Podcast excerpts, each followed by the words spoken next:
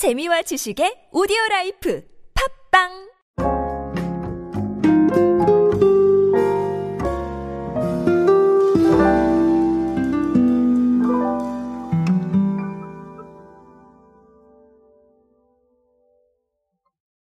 우리의 마케팅 전략은 점점 이제 트렌드를 따라가야 되는 부분들이 분명히 존재합니다. 물론 트렌드만 따라가는 것도 문제입니다. 하지만 어, 사람들이 가장 핫하게 반응하고 있는 상황들에 대해서 그리고 핫하게 반응하고 있는 컨텐츠에 대해서 우리가 어느 정도까지 아이디어를 내보는 건 정말 필수적이 됐어요. 왜 그럴까요? 사람들이 굉장히 다양한 관심사를 가지고 있고 이 관심사에 따라서 다 분화가 되고 있는데 어느 정도까지 현상으로 만들어지는 게 트렌드이기 때문입니다. 자, 그렇다면 이런 트렌드를 반영해서 최근에 좀 더 좋은 성과를 낸 것들은 뭐가 있을까요? 자, 오늘은 대표적으로 어, 미래형 백화점, 더 현대 서울의 이야기를 간략하게 준비했습니다. 이미 다 알고 계시겠지만 이번에 최근에 의미 있는 통계가 하나 나와서 그 통계를 소개해 드리려고 합니다. 오늘은 더 현대 서울 이야기로 함께 하겠습니다. 안녕하세요 여러분 노준영입니다. 디지털 마케팅에 도움되는 모든 트렌드 이야기로 함께하고 있습니다. 강연 및 마케팅 컨설팅 문의는 언제든 하단에 있는 이메일로 부탁드립니다. 자, 더 현대서울이 개점 1년 만에 매출 8천억 원을 돌파했다라는 통계를 발표를 했습니다. 아, 오픈 당시에 매출 목표는 6,300억 원 정도로 잡았다고 합니다. 그렇다면 한 30% 정도 더 초과 달성한 거죠. 어, 굉장히 어, 의미가 있다. 어, 내부적으로 예상했던 것보다 더 크게 나왔다는 건 아주 의미 있는 통계죠.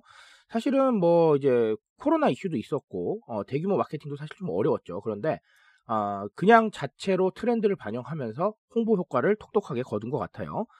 어, 이 기간 동안에, 그러니까 지난 1년 동안에 더 현대 서울을 다녀간 고객이 약 3천만 명 정도에 달한다고 합니다. 20세 이상 국민이 우리가 4,319만 명이라고 하는데요. 자, 그러면 4명 중에 3명 정도가 아, 더 현대 서울을 방문을 한 셈이죠. 이렇게 발표를 하셨는데, 자, 물론 여기에는 약간 좀 무리가 있을 수가 있습니다. 왜냐하면 뭐 반복해서 오셨던 분들도 계실 거고, 아니면 외국인 분들도 계실 테니까 사실 어, 이게 완벽하게 정확하다라고 볼 수는 없겠지만 어, 그래도 제가 봤을 땐 충분히 의미 있는 통계라고 생각을 합니다.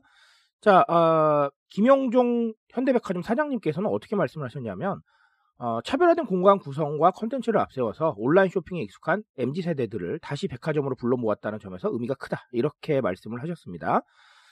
여러 가지 얘기를 사실 드릴 수 있겠지만 대표적으로는 사실 경험이라는 단어를 안 끊을 수가 없을 것 같기는 합니다. 아까도 말씀드렸지만 사실 코로나 이슈로 인해서 대규모 마케팅이 사실 좀 어려운 상황이었거든요.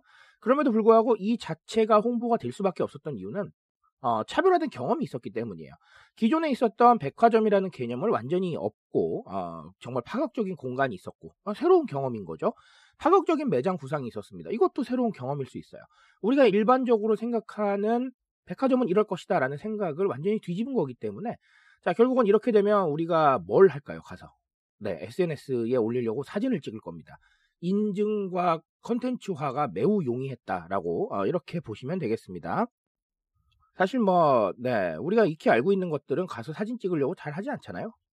특히나 MZ 세대들은 새로운 경험에 굉장히 민감합니다. 그러니까 이런 새로운 경험을 주기 위해서 과거에서 답을 찾기도 하죠. 레트로 코드를 들고 온다거나 가족 경험 컨텐츠를 만든다거나 아니면 메타버스 활용한다던가 굉장히 다양하게 활용이 가능합니다.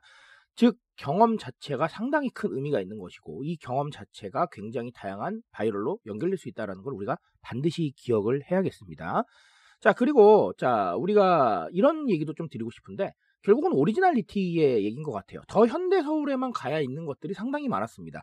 굉장히 중요한 지점이라고 저는 생각을 해요.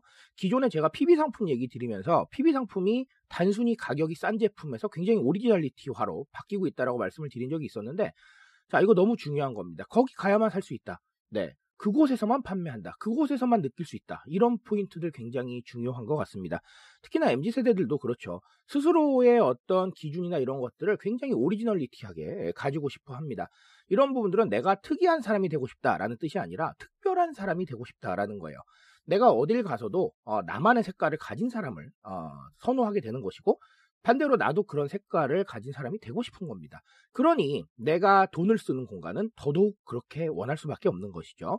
자, 그래서 제가 항상 늘 말씀드립니다. 무언가 상품을 하나 기획을 하시더라도 우리만 가지고 있는 상품들이 있어야 될 거고요. 컨텐츠나 아니면 스토리텔링도 우리만 가지고 있는 스토리가 있어야 될 거예요. 그러니까 굉장히 차별화된 무언가를 만들기 위해서 뭐 예를 들면 상품이나 서비스나 아니면 마케팅 스토리나 굉장히 특이하게 기획을 할 수 있어야 된다. 이 특이하다는 말이 뭐 튄다란 뜻보다는 다른 쪽에는 없는 것들을 말씀을 드리는 겁니다. 그래서 어쨌든간 내가 일반적으로 찾아봤을 때 똑같이 겹치는 게 없는 부분들을 만들어갈 수 있어야 돼요. 그게 굉장히 중요하다라고 말씀을 드립니다. 오리지널리티에 주목을 하셔야 돼요. 계속해서 무언가가 계속 나올 겁니다. 이게 무슨 얘기냐면 상품하고 서비스하고 막 엄청나게 쏟아질 거예요. 지금보다 더 많아질 수도 있어요. 그러면 거기에서 사장되지 않는 방법은 무엇이냐? 네. 우리만의 것이 있어야 된다. 그리고 우리만 파는 것, 우리만 제공하는 것, 우리만 가지고 있는 컨텐츠. 자, 이런 것들이 있어야 된다라는 거 어, 반드시 기억하고 가셨으면 좋겠습니다.